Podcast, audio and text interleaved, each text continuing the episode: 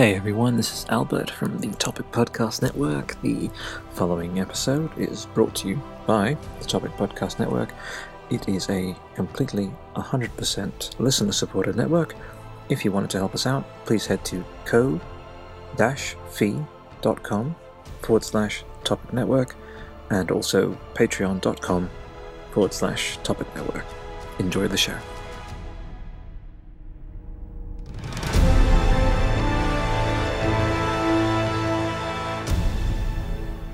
Hello. Hello. Good to speak with you. How are you? Hello. Welcome. Well, thank you. How are you? Very well. You are hailed here into Australia. We're sort of beaming you through the magic of Zoom. Do you feel beamed? Do you feel like you've been transported? I do feel as though my particles have been directly beamed to the land down under. Absolutely. That is how you were. I thought you were slipping into some Elvish there. I was like, what would Tolkien's word for Australia be? Something. Yeah. Something just to quiz Corey on when he's on, probably. You know? Oh, he would have an answer. That's right. I know that Matt does his, for Nerd of the Rings, he has a friend who helps him do these wonderful translations of Dwarvish, and Nerd of the Rings, he found, like, enthusiast of the, and then plural of ring or something. Just clever, lovely. But how does the day find you, Anna María? The day finds me, well, the day finds me with two separate fans pointed at me because the UK does not have the infrastructure handle heat, but the day finds me well rested, which is always a lovely development. That's lovely. Okay, but see, you sound like a human, Anna María, but we're not human. You and I are Amazon bots. I'm sorry. Someone told me on Reddit just now. Unfortunately, we're just Amazon bots because we're just positive. I was actually created in an Amazon warehouse. Yep. I'm a shill. I'm a bot. Yeah. What can you do? That alliteration I do, patience, perspective, and positivity, that's just clicky. It's just so that I ran out of energy even in the middle of that. For that level of enforced, like, seriously, like, what is it? It's tyrannical jadedness, isn't it, Anna María? Oh, my goodness. Out there. Eh. It just seems like an exhausting way to live, you know? Like, yeah. We don't have to live in a world of complete extremes. There is a happy median between fair criticism and still being able to enjoy something. But, you know, no room for nuance. No room for nuance in 2022. Oh, no, of course not. You honestly embody the very best of humanity. Now, you take that on board. Don't you deflect that. Don't you... Okay, because I know. That's why I had to sneak it in stealthily so that your guard was down. Hold that, own that, lady, because thank you for being who you are, doing what you do. Seriously, the world, the future world is meant for the Anna Marías of the world. Okay?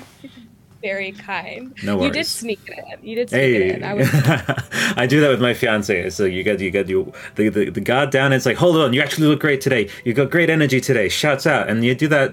You got to do that for your friends as well. And you have to. It's a scarcity. It's an endangered resource, which is just hope and not in that saccharine way. Not in that one thing is people associate having hope to be like, you know, overfunctioning, toxic positivity, that kind of weird narrative. But I just think hope that's genuinely born out of what, as you intoned so beautifully and beautifully summarized, is that it's hope born from reality. It's born from pain, and it's hope born from all of the charnel ground, if you know that concept of the world. And it's in despite and because of the darknesses is that light, and that's what we... That's the true, authentic light that you embody. So there you go. Thank you for that. I think it's also hope born of grace. I think, especially when we're talking about the new show, I think a lot of the vitriol has been, manufactured and I think exacerbated by particularly loud voices in the fandom and online. But I think there's also like a deep mistrust of large corporations, which is fair, but there are also individuals. There are individual creatives who deserve grace, as we all deserve grace. And so that's where a lot of my hope resides, is in the grace for the individual and the grace for the artist. Yes. And one thing that I resonate with on that front is the targeted nature of this in particular. For example, no one's saying this about The Boys, no one's saying this about The Expanse. It's, as you said, there's the outrage economy, the rage click economy out there to consider.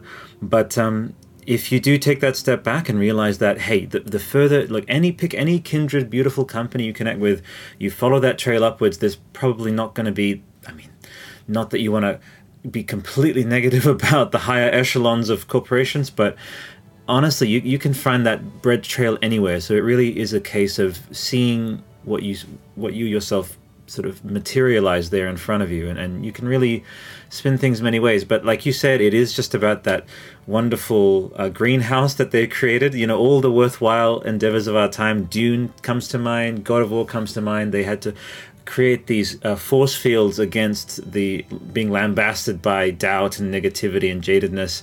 And I often just kind of tai chi my way. I Keanu my way around some of what they say, where I basically say, look, people said your exact narrative that you're pushing about God of War or about so-and-so, whatever property, where it's like there was a one heavy... One of the greatest games of all time, come on. There you go. We spoke with Freya, I think I showed you, yeah, I sent you that clip.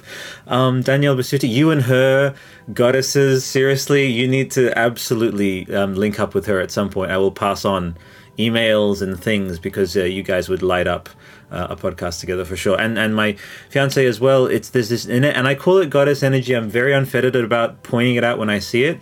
It is that what the world really, really desperately needs, not just in leadership, but in a true deficit of empathy, which I think the feminine, the sacred feminine, like seriously embodies and what we need. And you've got Nazanin Bodiari, you have Morfydd, you have fucking Markella, Aussie Pride, like all of these awakened and conscious and multifaceted creators. And, you know, on the community side yourself, like goddesses everywhere. I'm just like, yes.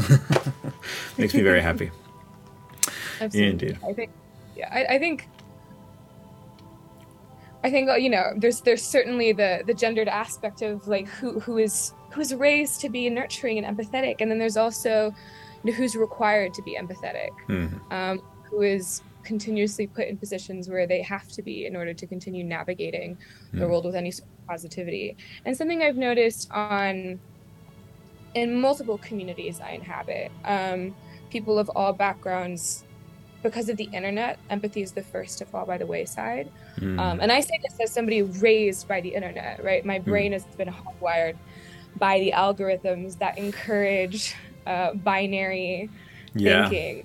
And so a great deal of my adult life has been unpacking that and relearning mm-hmm. empathy and patience and grace and all of these things. And so I think, you know, the thing that teaches us that is community. Yes. Real community, really touching base with people offline, reminding ourselves what it is to be human, and the variety within communities is what facilitates that relearning process, I think. Truly.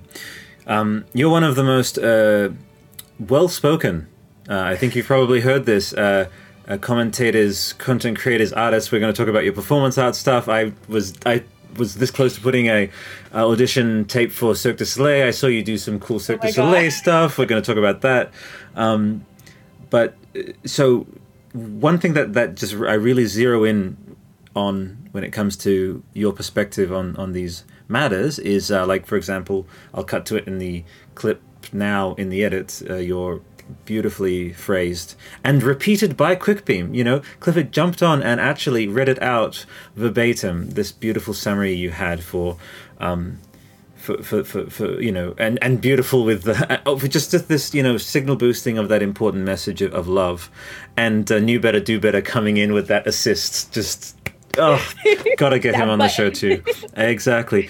But what I want to say is you are so real, and thank you for being real, because in reality you realize that there is universes between zeros and ones, between the binary, even though we're in the realm of zeros and ones from the internet. And we have, just to give you an idea, we just recorded an Avatar podcast. The next one we're recording is called The All in All of Us, right? Mm-hmm. In that we are all of us and each other, that which is empathy. But then we also have, what is it, that you are the universe in a droplet. Like, you know, my fiance knows all the beautiful Rumi poetry, of course, but like we encompass infinitudes, not just multitudes. And I just love voices out there who make that the basis of any conversation from then on. There's like, we are not trying to herd ourselves into groups and pitchforks and draw dividing lines, where we're about this wonderful celebration of variety, not just like melting everything into a mush, like celebrating the individual. I like the phrase tossed salad. I like tossed salad. You know, it's healthy for you, and you just have this tossed, beautiful. If you blend it. And you, yeah, but if you blended the salad, mm-hmm. you wouldn't want to eat that. Oh no! Oh God! No! Goodness me!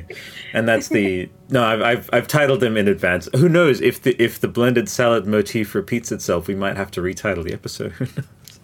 But Anna Maria, let us dive into your Loter ID or whatever. By the way, you are the debut guest on the Lord of the Rings podcast. We have a few.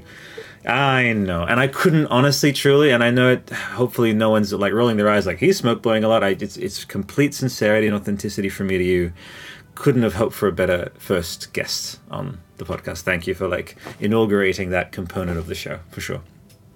Well, thank you for having me on. I'm so. I honestly, when you messaged me after the panel started getting some traction, that made my whole day. Oh. Because you know, there is that very genuine fear of being attacked for it. And so when that was one of the first bits of feedback I got, and then I looked at your work and I was like, wow, I've got to know this person. Yeah, I had to. And it is that thing of when something resonates that strongly, it just like your hands start moving on their own. There's a great scene in Dune where he's speaking to Rebecca Ferguson, and it's like that he's just compelled and she's compelled to, and there's this beautiful editing that happens where it's like, before I knew it, I'd already shared your panel snippet to like 6 of subreddits and then across the Topic Podcast Network, you know, to Rings of Power. We have all these subfeeds, all of it in the name of democratization. A lot of people get into social media with this sort of, you know, putting everything on one plate, but I really believe in that sort of diaspora, like just distribute things as widely as possible just to get as many eyes. And your material, your content, you know, your output just deserves so much signal boosting, so much support, and I'm just going to be in your corner always from here on. So you've got that from me. All right. Okay. I think you. I'm so overwhelmed with the positivity in the best way. It's just there, and it's just a natural byproduct of just the alchemy of like, hey, I encountered this person and their material, who they are, what they stand for, and it just unfetteredly just unfurls. So I had to be expressed. Right. There you go. So, love, only love. Okay. So you, in relation to Tolkien, that's a nice starting point. I'm sure, you know, in the interest of, the Loter ID concept of what I'm trying to do with the show, what was... When Anna Maria met John Ronald Reuel Tolkien, tell us that story. Well, I had the immense privilege of being raised by 2 Tolkien nerds. So I was 7 when I first read The Hobbit. We had a little family book club where anytime I would read a book, they would read it with me, and they encouraged me to read aloud, and they would read aloud to me so I could develop that skill. And so one of my most vivid early memories is sitting in the living room. I've reached the end of The Hobbit, and I had to hand the book off to my dad because I was crying because Thorin was dying and I couldn't get through it. So I handed it off to him. No. It was really sweet. And then the year after that, they let me watch the trilogy because they're like, you're too young. I pestered them into letting me watch Fellowship as adapted by Peter Jackson. Mm-hmm. That began that cinematic journey. And then I was 9.5 when I got through the trilogy, the texts. And then I was 10 when I tried to read the Silmarillion. It didn't work. Okay. No, see, that's... And I don't blame you. That's okay. It was a bit much. You know, a couple years passed, and I found myself wanting to know the Legendarium in the way that I knew the Harry Potter books by heart when I was a kid. And so I remember I was 12 years old. I sat down with an open map, and I sat down with the secondary text of the Silmarillion open to the glossary, and then the primary Silmarillion I was like, I'm going to get through it. Okay, wait, now you can hear Ian McKellen, the year 34 of the Second Age. Here follows the account of Isildur and the binding of the... And it's just like you've got all the piles of paper around you, the candles and stuff. You've even got the hair that's falling in because you've got the curly kind of hair. This is just research, you know? In the Love dusty it. Library. Yeah, that's absolutely. Right. So that was what really, you know, so really started the literary journey in earnest. You know, I was making my little color-coded flashcards. Oh my goodness, the love is so real. There's probably people like washing their dishes, like squeezing their knees, being like, this is so lovely and charming, beautiful. That's so wholesome, and that's what you want. You want to be that unfettered about it. And so did you have the atlas and like you went all out? Oh my goodness, all out, which is of course you know, when I turned like 14 and discovered Tumblr and the internet, I was like, I must write the fan fiction to end all fan fictions. And I spent my entire teenage years writing myself into the canon. Okay. This is... Okay, we have to... Right now, you've made this happen. This is your fault. It's the best kind of your fault, though. We also have the Wizarding World podcast. Okay? I am, yes, deeply... Ravenclaw, I think, potentially. Oh, okay. Slytherin, there you go. But a really integrated Slytherin who knows how to, like, oh my god, like has the fangs, but then is like a Slytherin in the shape of like a circle, but a heart, but like a heart-led Slytherin. I like that. Okay, so you're talking about what they're doing right now. The actual slogan of it is called "Live the Unwritten." It's Hogwarts Legacy, okay? So I'm just going to beam this to you now. So we have also the Hogwarts Legacy podcast. That's the whole thing. With the Topic Podcast Network, there's a topic. There's a podcast for every topic. There you go. And you don't understand, like, you doing that, like, writing yourself into the canon is so resonant with Patrick McKay and J.D. Payne, doing it from that passionate place of uncovering and creation as discovery. You know, that's one thing that John Howe and Alan Lee would talk about. It's like, as we were going, we weren't thinking of creating. We were thinking as like every brushstroke wasn't putting down pencil. It was brushing away white, brushing away the paper, discovering something coming out from the paper. And from that beautiful authenticity I know you live from, I can already tell without even reading a page, and I want to read them now, these fan fictions. You, I'm certain, put the effort into integrating, like, writing the prose like Tolkien, like, wanting to really, you know, if this was like a recipe, like, kneading in that Tolkien flavor of integrating yourself. Please tell us your character name. Was she an elf? Now we want to know. Go for it. No, what was so embarrassing was that, because generally fan fiction is written for others to read, and I was like, no, This is just for me. Oh. It was fully me. The character was me. I was writing using, you know, the mythology of the Valar and everything, and Eru. I was like finding ways in which I would be sent back into time, understanding that Middle Earth is the history of our current Earth. You know, it was very self-indulgent. But I love that. Excellent writing exercise for a kid. Wait a second. So hold on. So you're the stranger. No, hold on a minute. No, okay. No. The mask fan reveal. Fiction opens with a meteor falling from the sky. Indeed.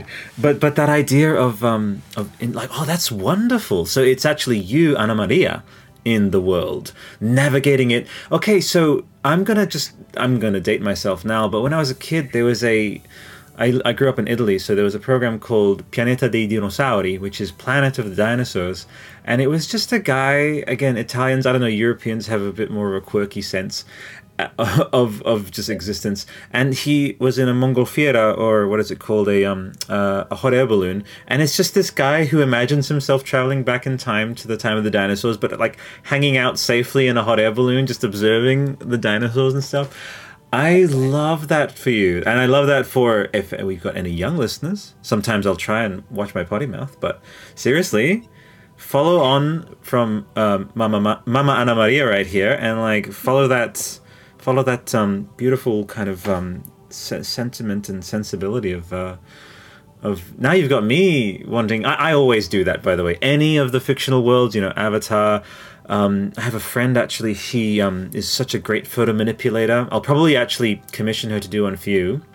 And she just takes, she knows how to upscale them and everything, and she actually turns them into like an elf or anything. So she's lovely. Her name's Becoming Navi, but she's starting one for Lord of the Rings 2. So like, So just stay tuned. I'm gonna like DM you this like, oh my god, it's Anna María now. She's like, would you be Elvish, Numenorean, Rohirrim, if you had to pick among among those races? Like within the context of traveling to the Third Age, or just in general?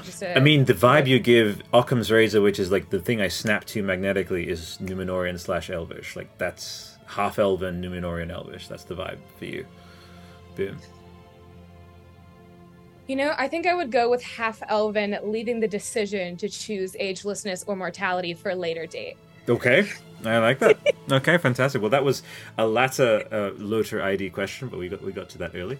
Amazing. Okay, well, so I have a host of separate questions just about specific works. I love that you know about God of War, which is good. I will once again impress. One of my things that I'm crusading for is just for people to really crack on to what really people want to do, which is, you know, Lord of the Rings Online is lovely, but especially after Rings of Power, which in 19 days, Anna María, it really is about to change. Like, oh my gosh, I am just, it is really inexpressible. I've told Varking from Fellowship of Fans, I've mentioned to him, he's, I don't know if I'll include this in the edit, but him and I are meeting up in New York to go to the premiere and stuff. Whatever there is there, I will pick you up something, a t-shirt, something. If you're unable to, I will. Believe me. Don't put this in the edit. Okay. But there are things happening outside of New York that I will be. You know, okay. I'm based in London, so in no need. London. Okay. Okay. Well. I could put it in a DM, but you know. No worries. All right. No worries at all. Okay. Well, then if there's like a US thing, then I'll keep you in mind for that. And if there's like a UK thing, we'll probably be DMing. Who knows? It's gonna be, you know how when you're at a party, it's like this. All bets are off. It's like you're participating, you're talking to people, you're meeting people, you're networking. You forget to reply. It's just that madness. And I genuinely, honestly, Anna María, I've experienced. You know, communities that create their own idea of what's happening, and then they're disappointed when things dissipate. We recently had a bit of that with The Matrix Resurrections. I think I personally loved it for what it said on a meta level, but there was a lot of echo chambering, and that's fine. And look, I love Lana, and she's wonderful, and I love that film unto itself. But it just said its thing, and then. And sort of went gracefully into, you know, probably hibernation again until Matrix 5.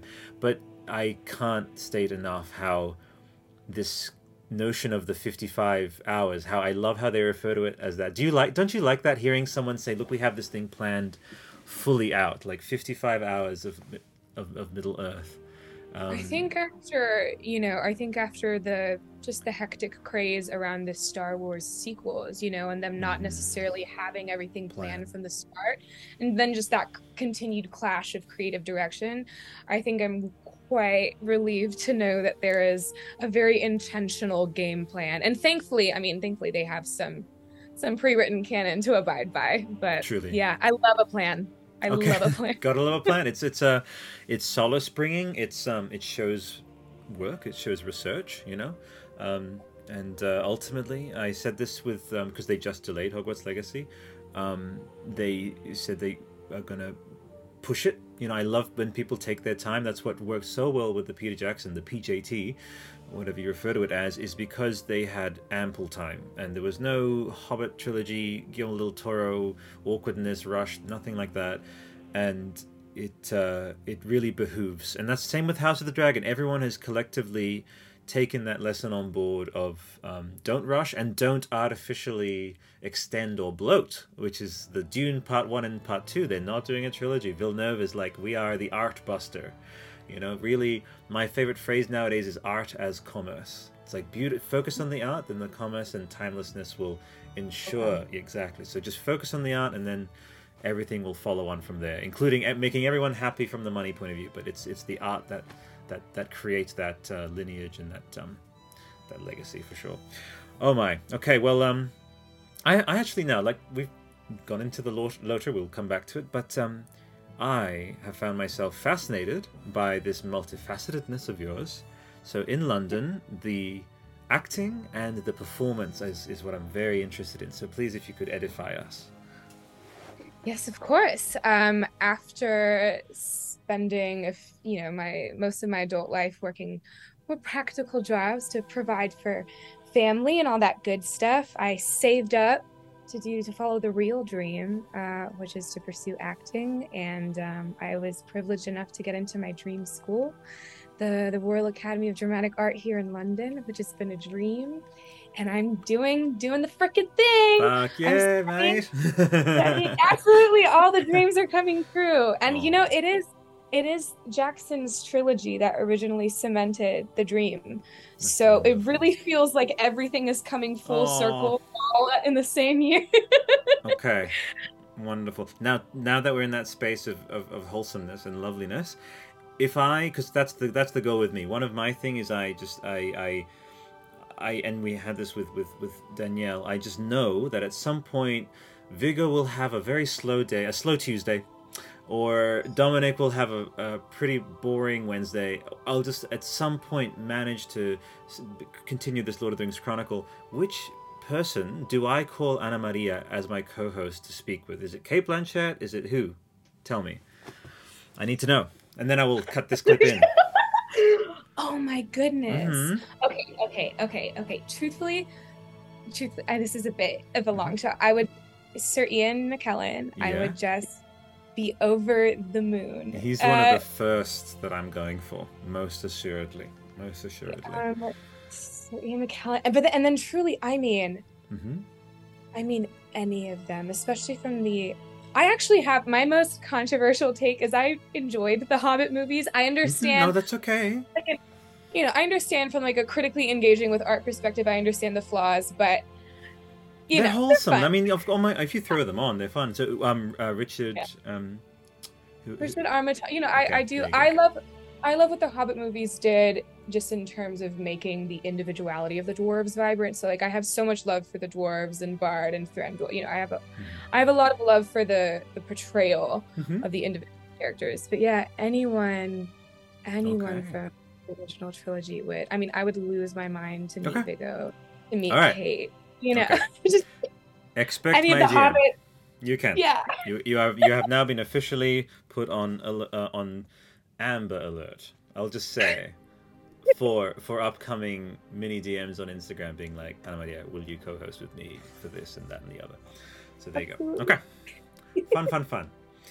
So performance. Now it's interesting because I see people have different repertoires and focuses and, I love Andy Serkis for his physicality, and it seems, if I'm not mistaken, that with your kind of, your fabric work and sort of I guess you would say physicality, also what's his name, my wonderful Terry Notary, are you looking at maybe chiming in with Andy for some performance capture work there, or would you, what's your direction that you'd like to go into?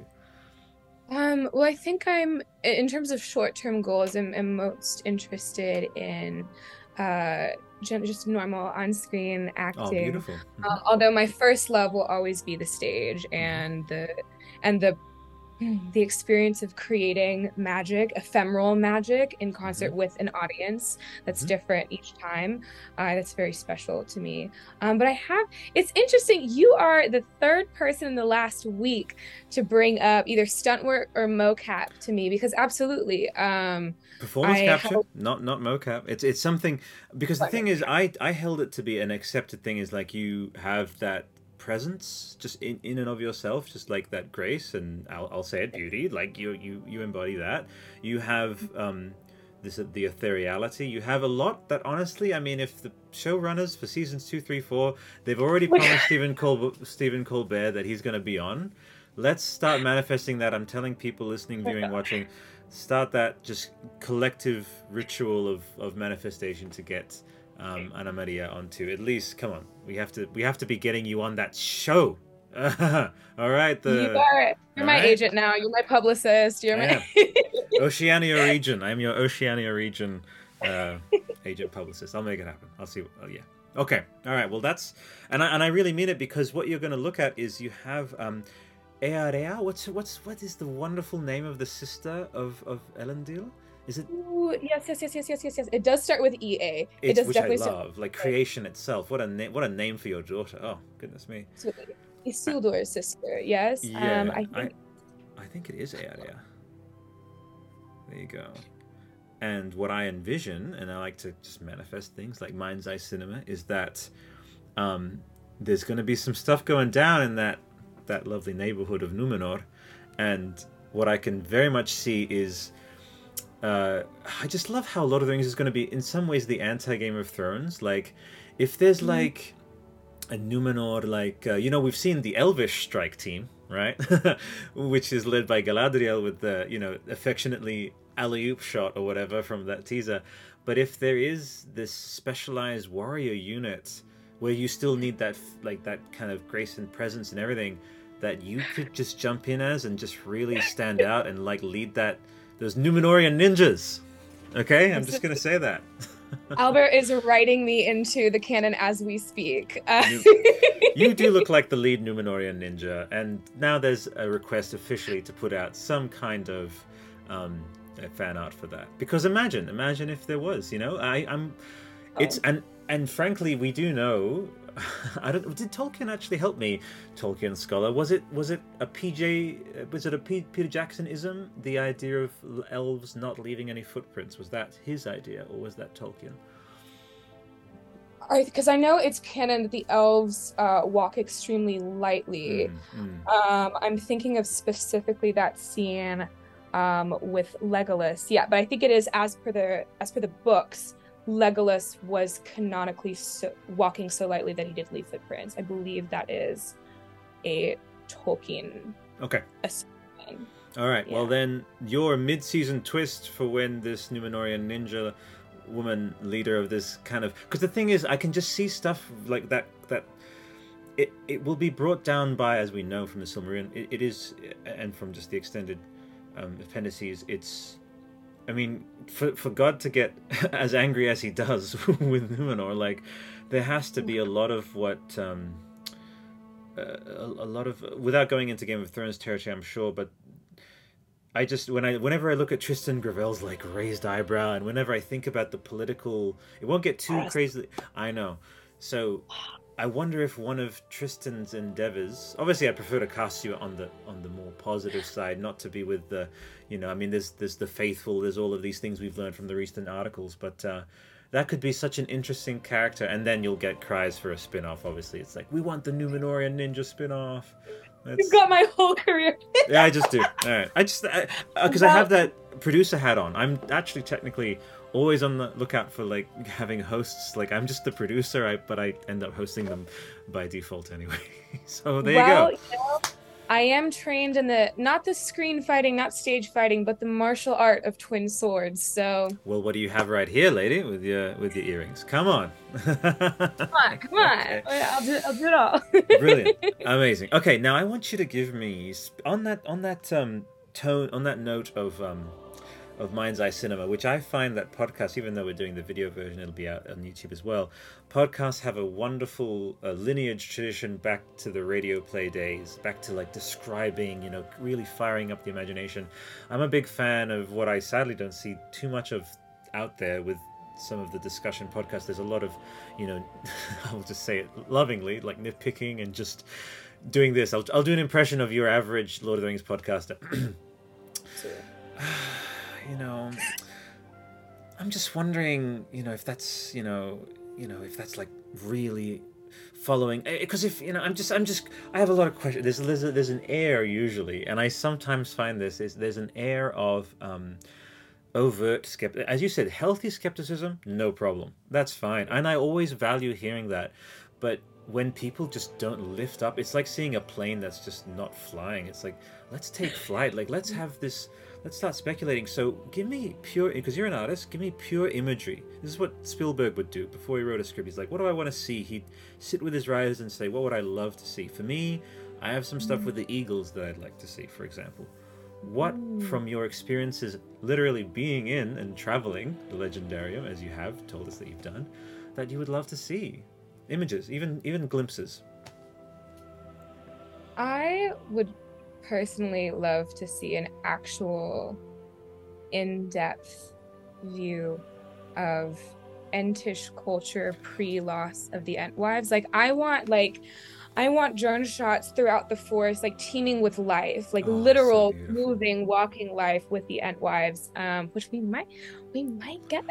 I just want to say, you're freaking me out because my thing was going to be Ents as well, right? Is my kindred? What's up? Like wavelength. Okay. Gosh, it'll break my heart though. I see it's the double edge. Sure, the beautiful, cool drone shots, and that'll be amazing, but then the more we focus on them, the more we'll be shattered when, sadly, what happens, you know. Jeez. And I love that, because so much of it, you know, when I was a kid and I was writing, I was so obsessed with the idea of the Ents and the Entwives, and again, my fixation was always on things that fade.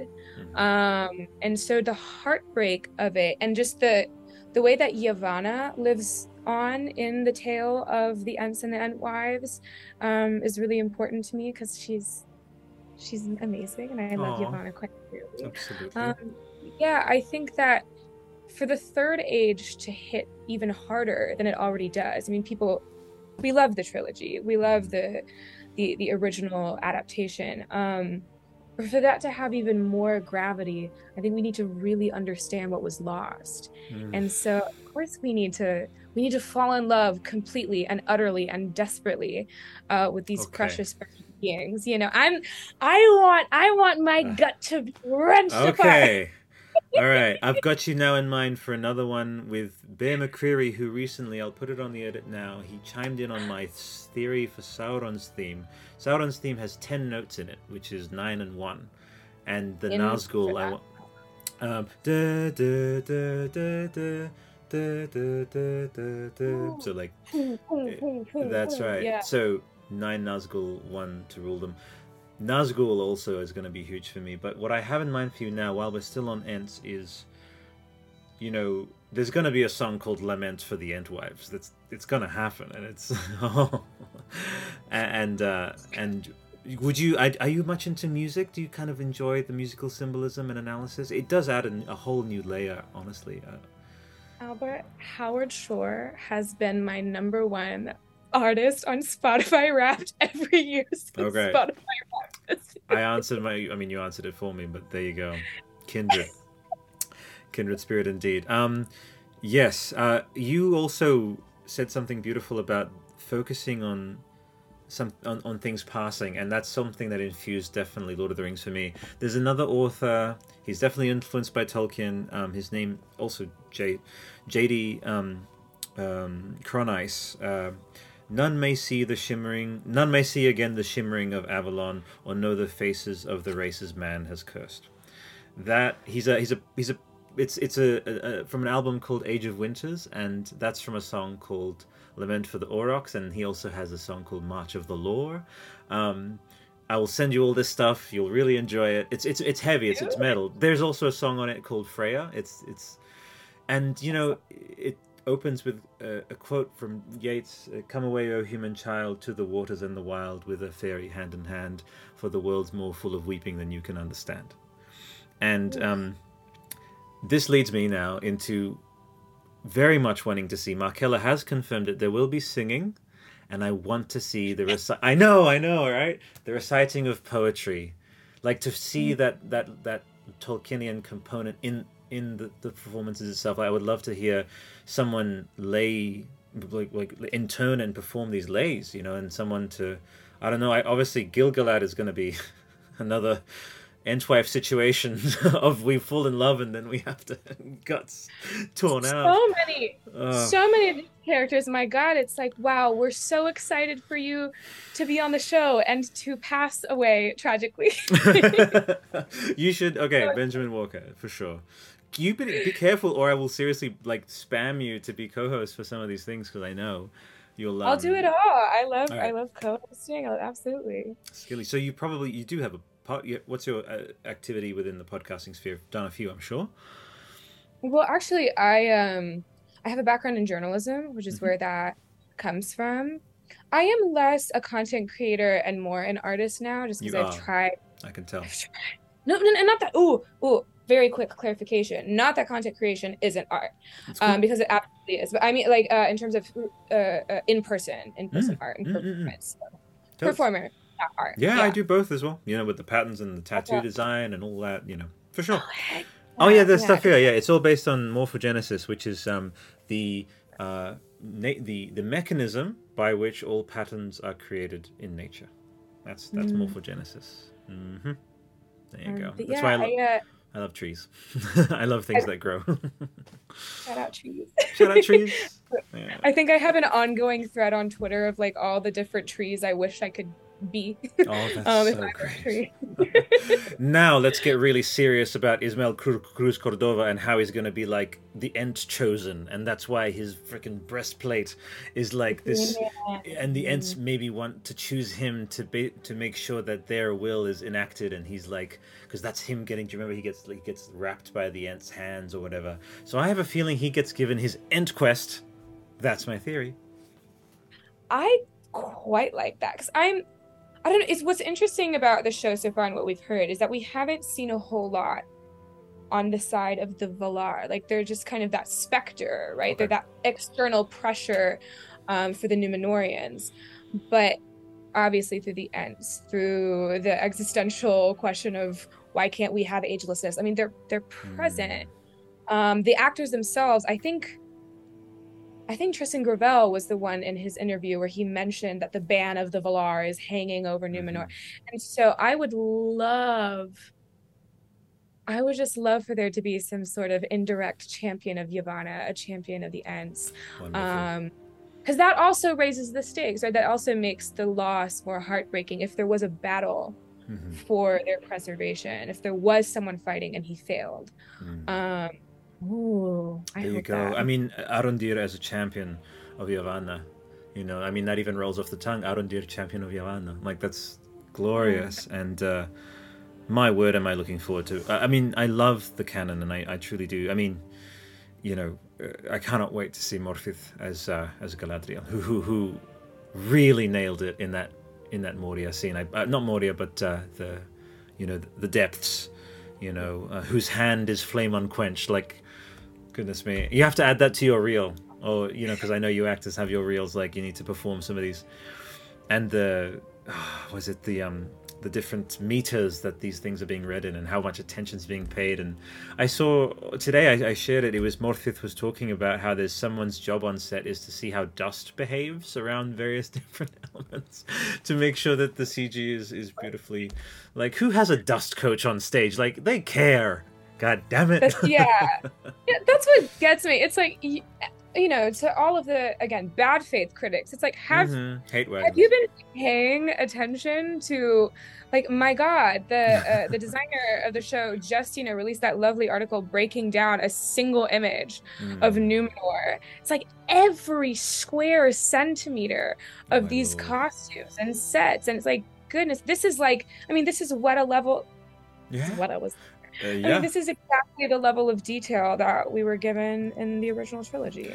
With a good 20 plus years of CG advancement and everything to add, and to further your point so eloquently expressed is the power and the magic of Tolkien to summon in those adapting his works a spirit of self-surpassing, a spirit of challenging oneself to evolve. And there is a Peter Jackson that, when given this duty, when given this, you know, he must have very much related to Frodo himself with being this franchise bearer, this lore bearer, if you will.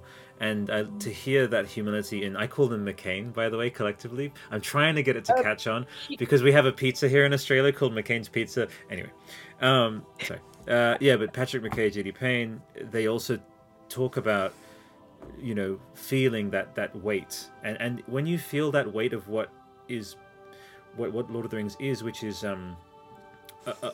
one man's like lifelong endeavor. It's what I'm doing, at least humbly, to do with the quantum myth, which is this thing that I'm writing, if I can find it. Yeah, I'm trying to write 100 stories over 100 years of being alive. Yes. Yes.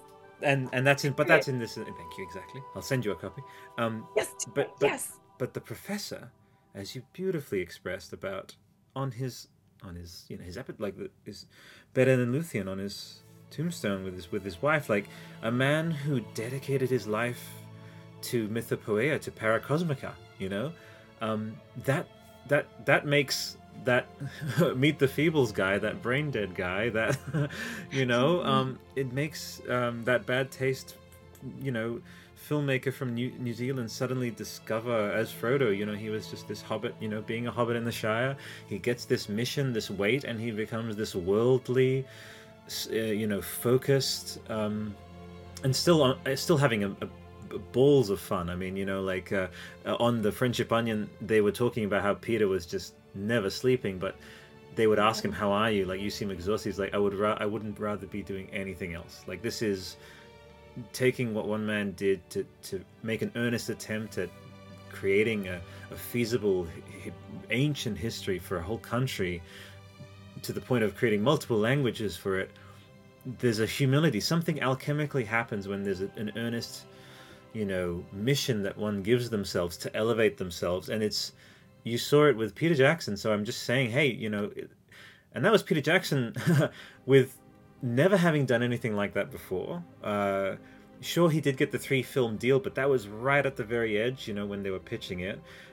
But this is post 8 seasons of Game of Thrones, learning all of those lessons, post Hobbit trilogy, learning all of those lessons, and these fresh faces who really seriously seem like they want to truly give it their absolute best and even be worthy of being alongside. There's even a chance, I try to be humble with these things, but with the amount of love that collectively is being put to them, they may, some people are even saying, little whispers of like, if they can go beyond Peter Jackson, we'll see. Obviously, that's for the years to tell. But yeah, that's the energy I'm getting. There's so much there. But I want to hear your thoughts about that. Of artists that produce in someone a desire to evolve, to like push themselves to be worthy of adapting something. What can you speak to with that? Yeah, this is when we get to the immateriality of great art and when it transcends into the divine. Mm. Right, when it becomes so vast that you can no longer quite touch or contain the essence of it. Mm-hmm. And I think again, yeah, the professor was so extraordinary in that regard. Where there aren't many comparable stories of someone. You see that in like the ancient sculptors and the painters, and now you have this literary figure who was so called by something he couldn't quite name, too, because he also he talked about it in the same way that those sculptors talked about uncovering and discovering the thing that's already there. He said, sometimes I feel as though I'm not inventing it at all, and to make that impractical, ongoing choice of I'm going to dedicate my entire being to this thing that I cannot name, and that even in his lifetime he couldn't finish, and that spark of divine had to be kept alight by his son, and now by his grandson, and now that thing that is sacred does move true artists in a way that can't be helped. It can't be fought back against. It's this overwhelming. This overwhelming tsunami of inspiration and awe and reverence and fire. And seeing that flame in the actors when I met them in person, and in the showrunners, was the first thing that finally made me feel confident and have true faith. Because I was like, oh, as an artist who grew up revering Tolkien as a literary ancestor, someone whose words have shaped my words, whose sensibilities have shaped what I value. Seeing that kindred spark put me at ease more than any think piece could, more than any interview could. And yeah, it would be incredible if they were able to transcend and push it further, because you know Jackson did something divine as well. And that is the power of adaptation, right? Of taking something sacred and igniting a second flame, or you know, that's the power of art that transforms through engaging with the original source material. So I have a great deal of faith, and I don't say that in order to generate even more pressure, because God knows these artists are operating. Everything you're saying speaks so, it is so, and this is what the hate wagoners are terrified of, is that it is logic, like the logic of this sublimeness, the logic of how it follows that someone who puts this much effort and believes in it this much would create not just something beautiful in their lifetime, but in generations. And I love that allusion to the lighting of one beacon lighting the other. Cut to that scene in Return of the Jedi, one of the most moving, goosebump inducing pieces of music ever, when it's the lighting of the beacons. Great metaphor. I won't be able to not think of this exact moment every time I see that now. I'll think of, okay, so Anna Maria and I talking about the carrying on of this worthwhile flame. By the way, that flame, I sense it in you, and another stealth had to mention this. It takes it to recognize it in others, in the artists and the actors you met, and in this series for sure, definitely. And that's someone who understands it and lives from that flame so purely is destined for that like fate, that like path. So that's you. Boom. All right. Have we? Most absolutely. Okay, so in our last, oh my gosh, we could definitely like just go for it. Like, just talk forever. I hope I'm not overstepping. My Italian side's coming out. You're not, no discussion. You have to jump back on the show at some point. Like, that's it. I'm automatically inviting. Okay. I'm there. I am obsessed with everything you're doing. Oh. I feel like we have kindred spirits. For sure. So lovely in every way. Absolutely. I'm there. Okay. There you go. And obviously always pending your availability. I'll never just like, yeah. So may the scheduling gods be kind. The Eru, exactly. So do you like Eru, or do you like to say the full Eru Iluvatar? Iluvatar is so beautiful. I actually like Iluvatar as a standard. That's right. I just like the because Iluvatar just sounds like illumination, and I just like that light imagery. But I actually love the 50 names for every being thing, because I think it's so real, because I think it's so to folk canon. Yes, you know. How many names does Gandalf have? Like, I think Olorim. Give me at least three names. Three names. Okay, Olorin, Mithrandir, Stormcrow. Get off the gray, get off the white. Yeah. You know. Yeah. No, I love that. No, and we'll go all the way in there. And speaking of, okay, now I'm so glad we happened upon it. It has to be at least pre-release a question. I'll have to substitute it with something else, but. Who do you think the stranger is? That's another Loter ID question. Who could it be, Anna Maria? I don't think... it's like I've read the theories. I don't think it's any of the Istari, because that doesn't align with canon. And though I'm not one of the people who's like, it has to be canon. You know, I just... I don't know. I don't know that... Mm-hmm. I think it's an original character. I like that. I support that. It's an original character who is a bit of an abstraction, perhaps in the way that Bombadil was an abstraction. Thank you. Yeah. That's my take, and I could be dead wrong, but that's my take. He's Tom Bluebadil. Like, he could be this beautiful fusion of the ideas of Tom and the Blue Wizards. There's an Istari energy to someone returning to the earth with purpose. There's something there. Okay, I like that, and we will revisit this. I'm going to be doing a big mega clip of everyone's thoughts on the stranger. I do have a theory though that is unrelated.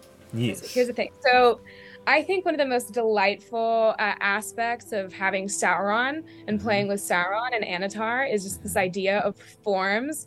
And so some friends and I have just like the most ridiculous fun trying to figure out if one of the new characters is one of the forms of Sauron. And this isn't fully based on logic. We're at this point just engaging. Yeah, no, totally. Oh my God, just riffing, yeah.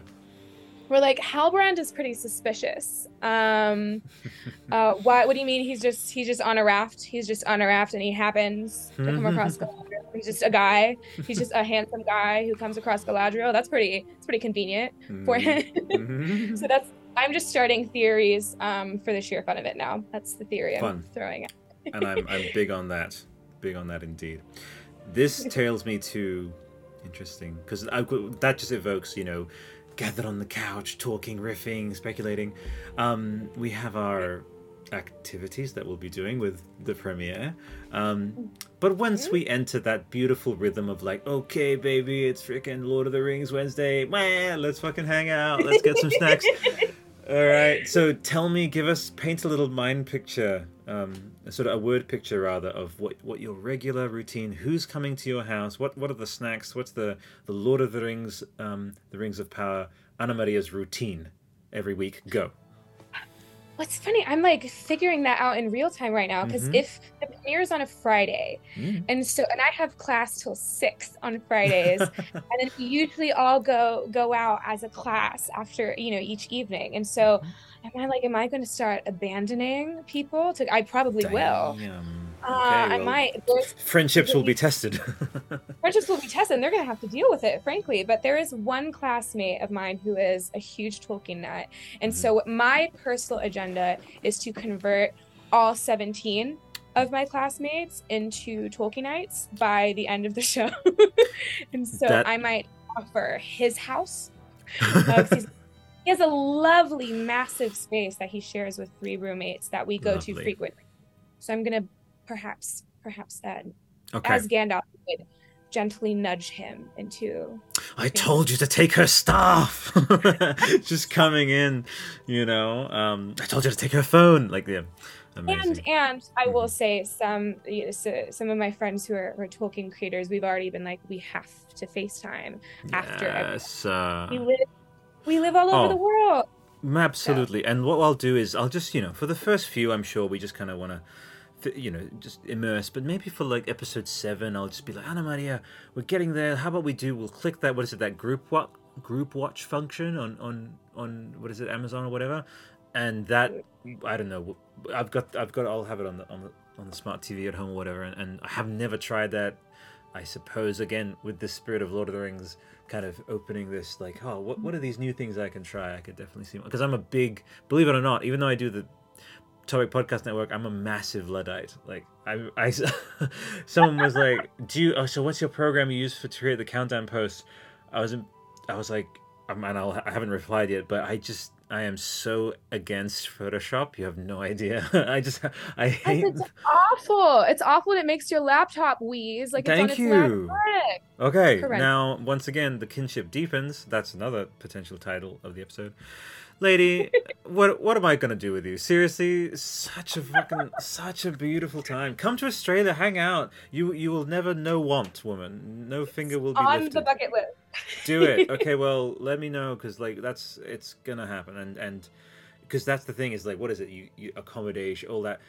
You won't. We will form a little Anna Maria fellowship just to make your experience here as super easy as possible. We'll be like, okay, I'll help with accommodation. I'll help with food or whatever the fuck. We'll group design this experience for sure. Okay, well, I suppose questions. Why questions? We could just riff. Fucking why?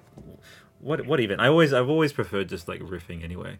That's another thing that I just can't really get my head around is the idea of interviews. It's just here's a mini thing. When we speak to 3, 2, 1 in the edit, Joseph, which you saw, I sent you the little screen capture there. Adar, what is your wink? What is your Adar theory? This man who we've only seen in profile holding his amazing sword, which is clearly the same one from that teaser poster. Adar means father. What's your thoughts on this man who we're going to speak to in October, you and I? I know that, there's this theory going around that he is actually one of the forms of Sauron. Okay. That seems too obvious to me. Mm-hmm, mm-hmm. Too early. You know what I mean? That seems, because he has this villainous slant to his face, that just seems way too on the nose. But certainly, I'm always interested in like the idea of the corruption of the elves, and you know, Tolkien himself kind of battled with the like, are orcs corrupted elves, are, you know. Interesting. But I'm kind of interested in seeing the early warping, like biologically almost, of the elves, and I'm wondering if he could be like a father of, like the father of the twisted elves. I'm interested in father that. Of the orcs. It's done. Yeah. Adar, father. Wow. Etymological Easter eggs. The triple E. Big fan. You know what I'm saying? You gotta love it. Oh man. Okay, so we can get etymological together too. Kinship, yo. I dig it. Okay. Okay. Now that we're really off the rails, which I love. So you mentioned Wizarding World. Is a teensy bit of you interested in House of the Dragon, which they're similarly putting a whole bunch of thought and consideration into? They're really going all out for that one. Imagine the generosity of every week we're going to be seeing these shows. What are your thoughts on it? Go for it. I have a tangle of thoughts. I am more interested in it than more of the Harry Potter properties, just because I've experienced a little bit of heartbreak. Me too. Author. But we don't have to talk about that. We all know. I was so anti House of Dragon until Comic-Con, because I was listen, I am a spurned ex. Okay? Oh. Game of Thrones broke my heart. Me too. Oh my heart. I said never again. Mm-hmm. But now this shiny new person is coming into my life, and all of my friends are watching it, and it looks so good. And I was in the tube underground yesterday and was staring at this massive advertisement for House of the Dragon. I was like, God, I'm gonna watch it, and I hope I'm gonna love it. Absolutely. There's a beautiful thing which I always find it, you know, heartening when I see it. Sometimes it can be ham-fisted, overwrought, but whenever I sense, and hopefully this isn't just be mapping my own thoughts to it and seeing what I want out of it when it's not there, but there's a line in that trailer called, you know, we play an ugly game and you have the determination to win it, you know, which is Otto Hightower's line to his daughter. So once again, they're having to deal with their own jadedness committee and gatekeeping and all of that about that. Once again, they created a beautiful bubble around that series of, and George R. R. Martin, which is really to the level of basically having the equivalent of Tolkien alive and there. He's seen all 10 episodes and he said, it's exactly what I wanted it to be. And just imagine being able to have that affirmation from the creator of it himself. And what I want to say, actually, you know, and Matt Smith is very classy. He's like, my best friend is in... Lord of the Rings, The Rings of Power, you know? Who was it again? He said, was it Nazanin? It was someone. It's someone, one of the main... No, Morfydd Clark. Yeah, he's like, yeah, I cannot wait. And I wouldn't even be opposed to Matt Smith appearing on Lord of the Rings and Morfydd to appear in latter seasons of... I would love there to be kumbaya between those two shows, you know? Yeah, I mean, I am excited. Now that I, you know, similarly realized, I was like, oh, I'm just... you know, replicating a problem, and everybody at Comic-Con reframed me. Now I'm just generally excited for the fact that we are finally, after so many years of, you know, taking a little turn into dystopia, then superheroes, whatever, we're re-entering another golden age of fantasy on screen, which is that was the era please. I was a kid in.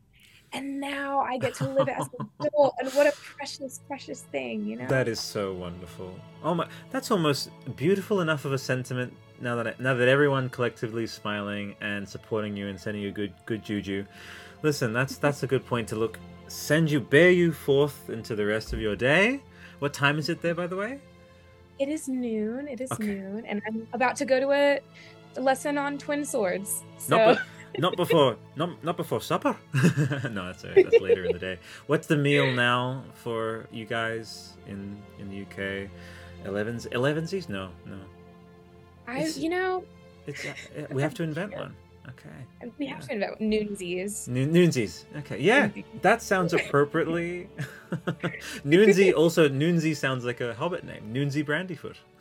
It does absolutely sound like a Hobbit name. Check it out. Writing room. That's it. We're just creating our own little sub-series here. Numenorean ninjas. I'm just kind of summarizing things to manifest. So please manifest for Numenorean ninjas to happen.